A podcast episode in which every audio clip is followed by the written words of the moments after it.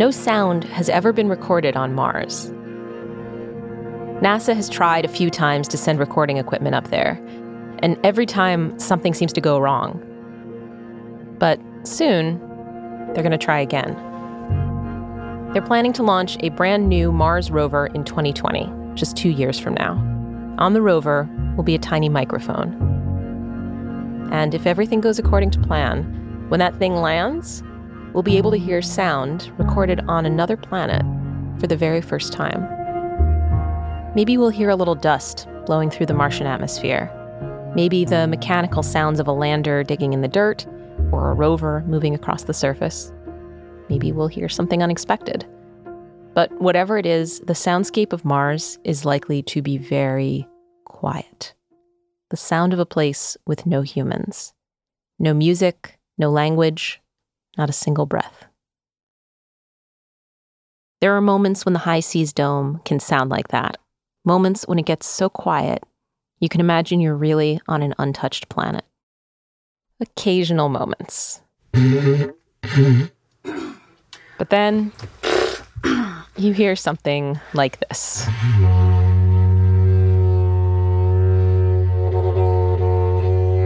This is the sound of Shey, the crew doctor, playing her didgeridoo. I bought it in the Outback in Australia in 2003, and it's very hard to play. It's one of those long, hollow wooden tubes that you blow into. Here she is explaining how it works. As you play the didge, the air moves from your abdomen up through your torso, past your lungs, through your larynx, out your mouth, which is vibrating, and all of you vibrates back, and it's a cycle. As you vibrate, it vibrates, you vibrate, it vibrates, and back and forth, and it's kind of like a conversation. When she found out she was moving to Mars, Shey thought it would be fun to bring her didge along. But after spending some time in here, she admits, not everyone thinks it's fun. People don't dislike my didge, but they don't enjoy it either. I don't really blame them. I'm not a fantastic didge player, but even if I were, the didge is a bit of an acquired taste. And this is the thing about sending humans to Mars. I'll try it one more time. Or really, sending humans anywhere. Wherever we go, we bring our stuff. We bring our didgeridoos and ukuleles and harmonicas and our desire to play those things even in tiny enclosed spaces. We bring our little quirks and tics, our annoying personality traits, our inexplicable wants and needs. We bring all our human bullshit. This is the habitat. Hi, Lynn. It's Christiane. And it's finally quiet. I've been wanting to record in the last couple of days, and it was always so noisy, and people walking around and doing stuff and running on the treadmill and So, Cyprien is running. In a lot of the recordings I get from the crew, there's a moment like this. A moment where someone's in the middle of a thought, and then a noise bleeds through from somewhere in the dome and interrupts them. I guess one of the most difficult things here is the constant sound that you're surrounded by. As you can hear right now in the background, someone is running on the treadmill, and there's almost no way to escape that sound. It doesn't need to be anything like a didgeridoo. In here, even small sounds are impossible to ignore. Andrzej is yelling in the background. So Andrzej, yes, it's a tendency to announce and report everything he's doing. As in, if he's going to the bathroom, he's saying just that. I'm gonna go to the bathroom. Sometimes I'm walking in silence in my room, and suddenly I hear his deep and loud voice, which announces, "Okay, now I am going to eat some cheese and crackers." You didn't need to necessarily convey that information in that way, but you did. Oh, Shey, come check this out. Oh, wow, Andrzej, stop yelling.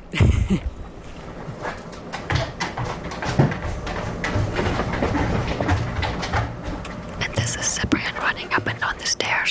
Cyprien, the man, comes down the stairs in the loudest possible way. He sounds like a pack of elephants. Yeah, it's very easy to tell who's moving around by their steps. Clomp, clomp, clomp. Yeah.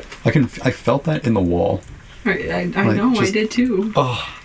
Yeah, so when people make certain noises in here, you don't just hear it, You feel it. The whole place vibrates. Like, even though you close the door of your room, you can still hear other people. So you're constantly with other people. There is no place where you can be by yourself. Under circumstances like this, of course, certain things will start to get on your nerves. But as the experiment goes on and the audio diaries come in, I start to see it's not just the obvious stuff that's driving people crazy anymore. It's not just the stomping and the running. It's also stuff that in the beginning of the mission seemed really nice. For example, you know, it's Sunday whenever the chief engineer is hanging out and yelling, "Tortilla!" Deep into the experiment, Andrzej is still making the same breakfast burritos every week, with the same shouts of "Tortilla! Tortilla! Tortilla!" It's like every single Sunday. There cannot go a Sunday that we will be here that we will not have the exact same thing for breakfast cooked every single Sunday. Mm-hmm. With shouts of tortilla. Tortilla! He loves tortillas, man. As burritos kept appearing on the breakfast table week after week after week, some of the crew started to get bored with them, and then a little grossed out by them. And eventually...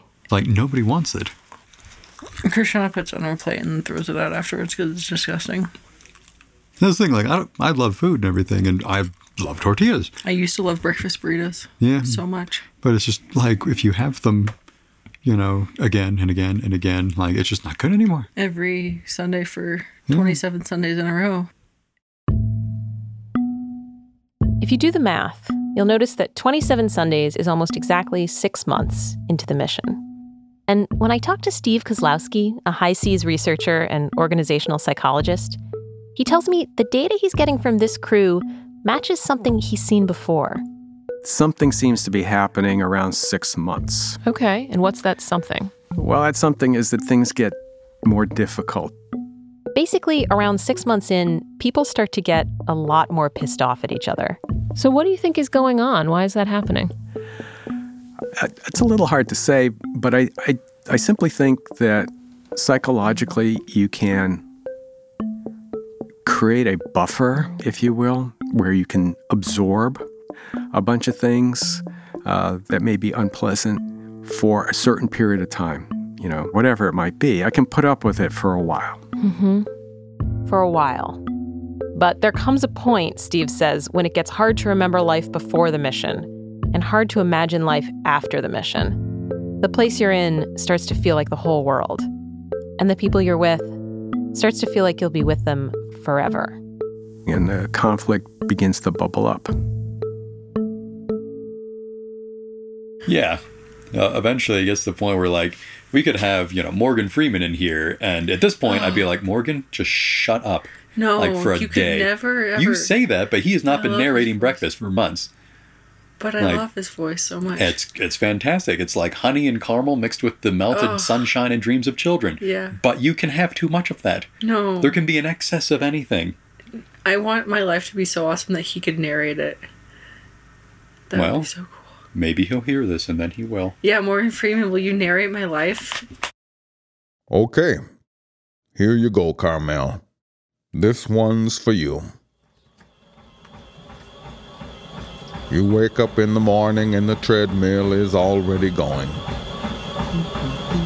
One of your crewmates is humming the same infuriating little tune he hums every day.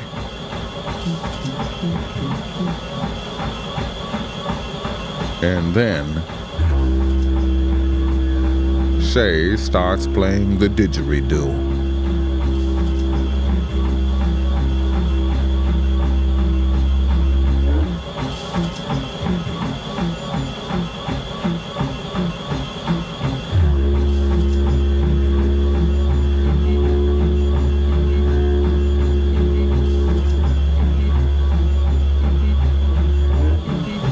Another crewmate pours themselves a bowl of cereal. And you can hear every little bite, every little slurp. Which maybe was fine for a while.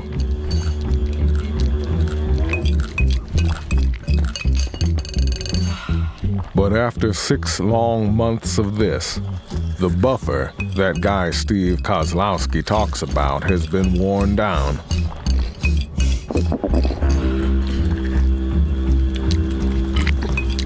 And you wonder how you'll make it. 6 more months.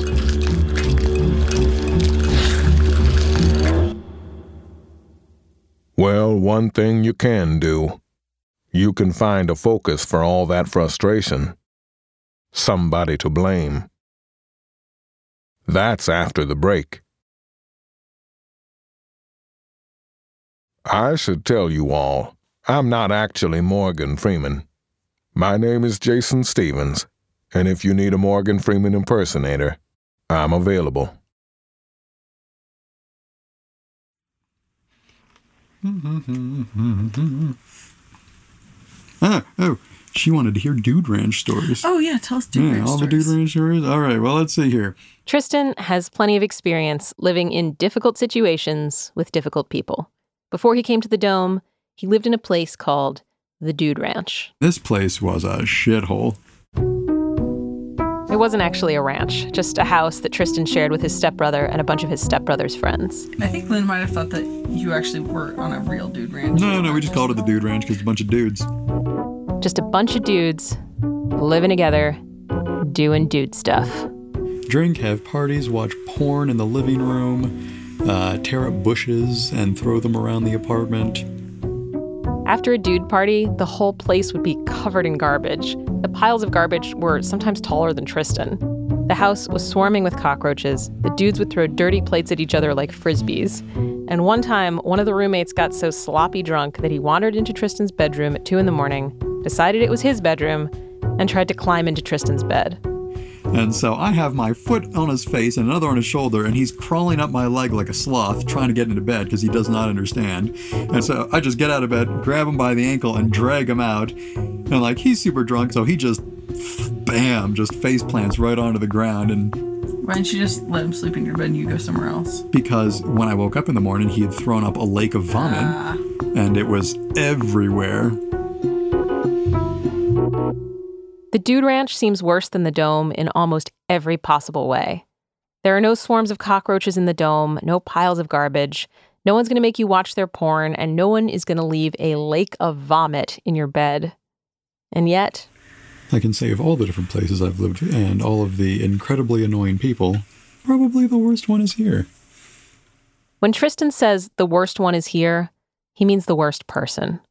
Usually he talks around this stuff, he tries not to name names. Everyone in the Dome wants to be a good astronaut, and good astronauts don't complain. So the really bad stuff, they usually try to keep to themselves. I feel like a lot of the stuff we actually would say about people we can't say on the radio. Oh, of course not. So, this is a highly censored version of what we really think. Mm-hmm. But every once in a while, what they really think bleeds through, like in this recording. I asked Tristan and Carmel to describe their crewmates. And when they get to one particular person, all right, Shey, they can hardly bring themselves to say her name, much less anything nice about her. Yeah, I got nothing. I've got nothing for public hearing. Shey likes to be in control and be in charge of everything. That's probably the most politically correct way of saying it. And I should stop talking now. Yep. Over time, I start to hear more and more complaints about Shey. They're not about the didgeridoo, apparently. She doesn't really play it that often. They're about smaller stuff. Stuff that from outside the Dome sounds petty and honestly kind of stupid. Shey says she knows how to make ice cream, but she really doesn't. Shey says she knows how to make bread, but her bread isn't good. We were all going to record a song together, but Shey went off with Andrzej, and they recorded it without us. And at first, I had a hard time understanding why anyone would even mention stuff like this. It just didn't seem like a big deal. But there's one recording that kind of clarified things for me. It's from Shey, and it's about Cheetos. This is Shayna Gifford, crew physician on the HI-SEAS 4 mission to simulated Mars. So every few months, the crew gets a delivery of food and supplies. They can request things they want, and as long as it's something that would actually survive the trip to Mars, mission support will try to get it for them. And after one of these deliveries, Shey says, in the last resupply, they ordered Oreos and chips and Cheetos and Pringles. And I'm like, you guys have got to be kidding me. I mean, that stuff is in your face on Earth 24/7. Please don't eat it here. Now, it's pretty hard to indulge in anything inside the dome. There's no alcohol up here, no cigarettes, no weed. You can't go shopping or get a massage or take a bubble bath. Junk food is one of the only things left. But still, Shey says, the way that people are continuing to eat just shocks me. It's just, back on Earth, it's not as shocking, I think, because we have so much junk food. Here, the only way to get it is to be very intentional about it. On Earth, it happens quite by accident. Not here. Food doesn't accidentally arrive on Mars. We can have peanut butter banana shakes made with, beautiful, rich tofu and incredibly good for you peanut powder, which has almost no fat in it. And you can eat so well here at no extra cost. And it seems like that is the thing to do. And yet, we have the box of Cheetos. And I'm always having to say, stop eating that crap. Do you need to eat that here? I know what my answer would be.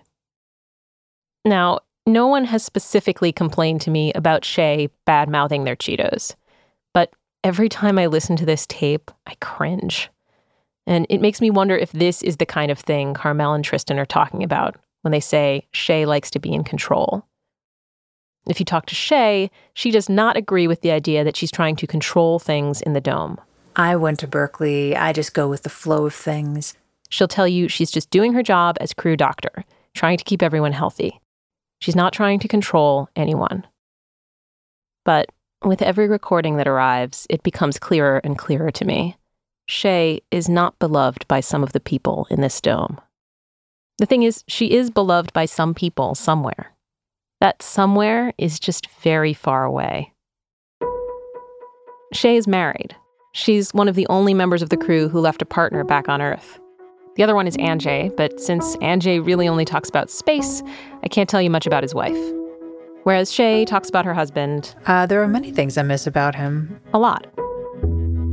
Mostly he's just the world's goofiest person. He's very funny and loving and supportive. He has a great beard. It's very soft. She talks about how good he smells. And she claims that in the decade they've been together, they've had almost no fights. She just gets him. And he just gets her. She is smart and eloquent and articulate and awesome. This is Shey's husband, Ben. We are always the terrifyingly cute couple. We always have been. I sat down with him to talk about what it's been like having his partner off in the dome.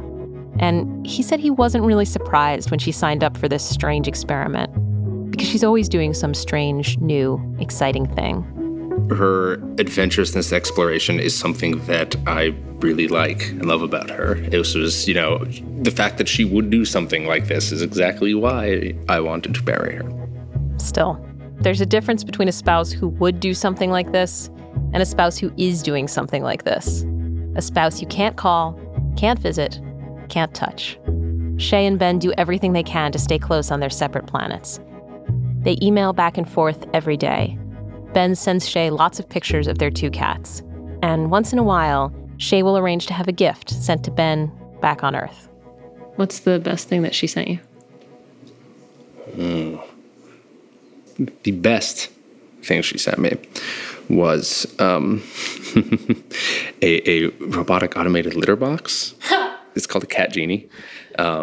She said, I'm not there to clean the litter boxes, and I arranged for something to be delivered so that I can be doing my share.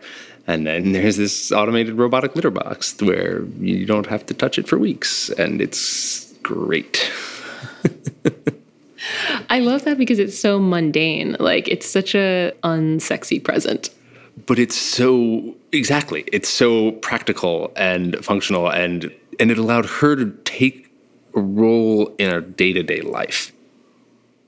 Shey is deeply tied to her life on Earth, the day-to-day stuff of her relationships there.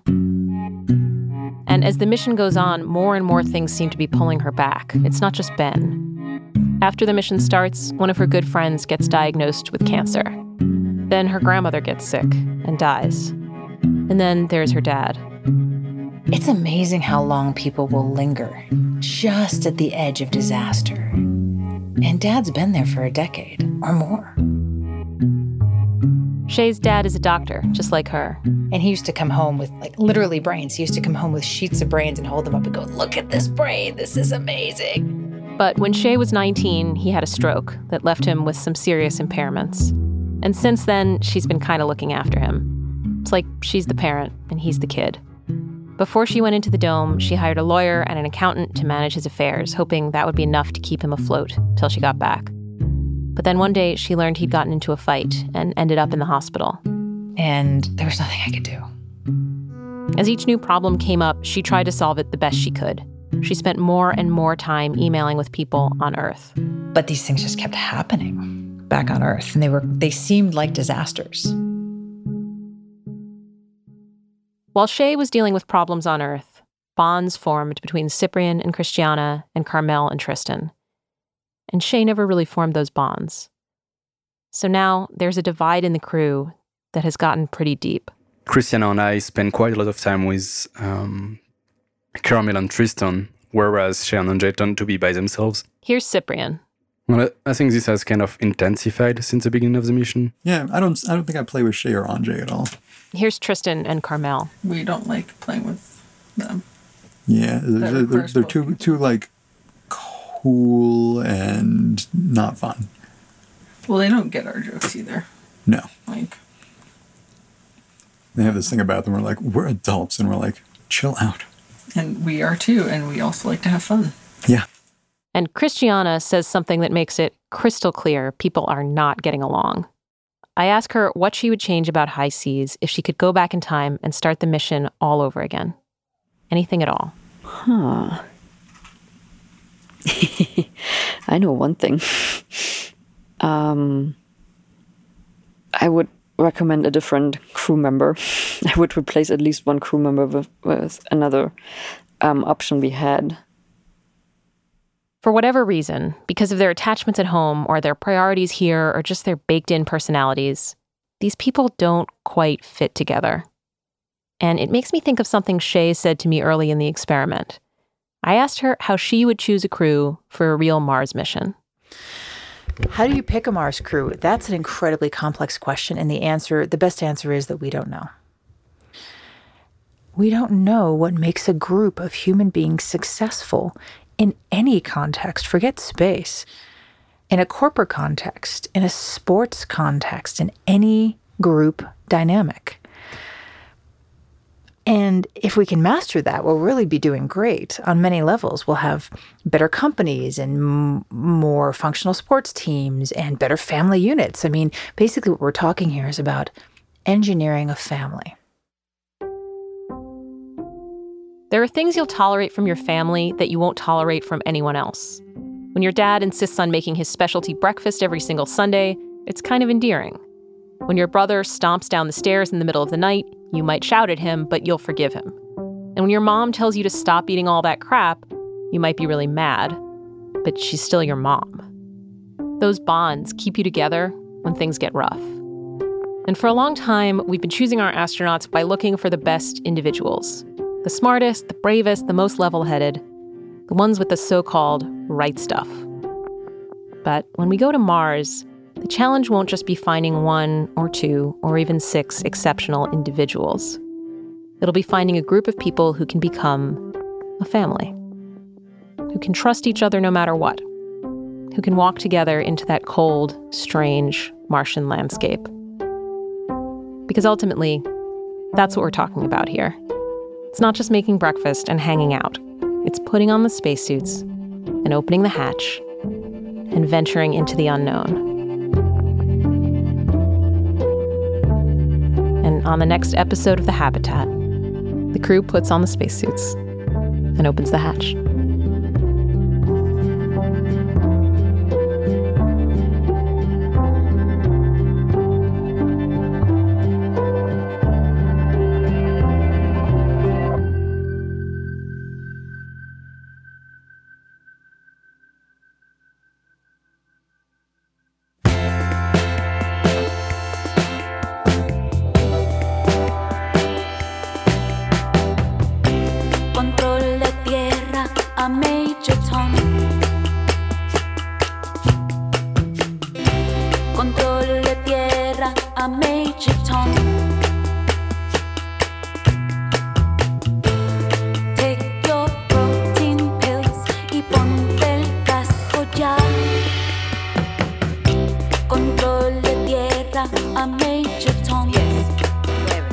Habitat is a production of Gimlet Media. It's produced by Peter Bresnan, Megan Tan, and me. I'm Lynn Levy. Our editors are Alex Blumberg, Jorge Just, Caitlin Kenney, and Blythe Terrell. Additional reporting in this episode by Eric Eddings. Music, sound design, and mixing by Haley Shaw. Music supervision by Matthew Boll. Additional music by Alexander Overington. Our credits music in this episode is performed by Alba and the Mighty Lions and written by David Bowie. Our fact checker is Michelle Harris. Our Morgan Freeman impersonator is Jason Stevens. Thanks to Eric Mennel for all his help. And a very special thanks to the HI-SEAS crew. Andrzej, Christiane, Cyprien, Carmel, Shey, and Tristan.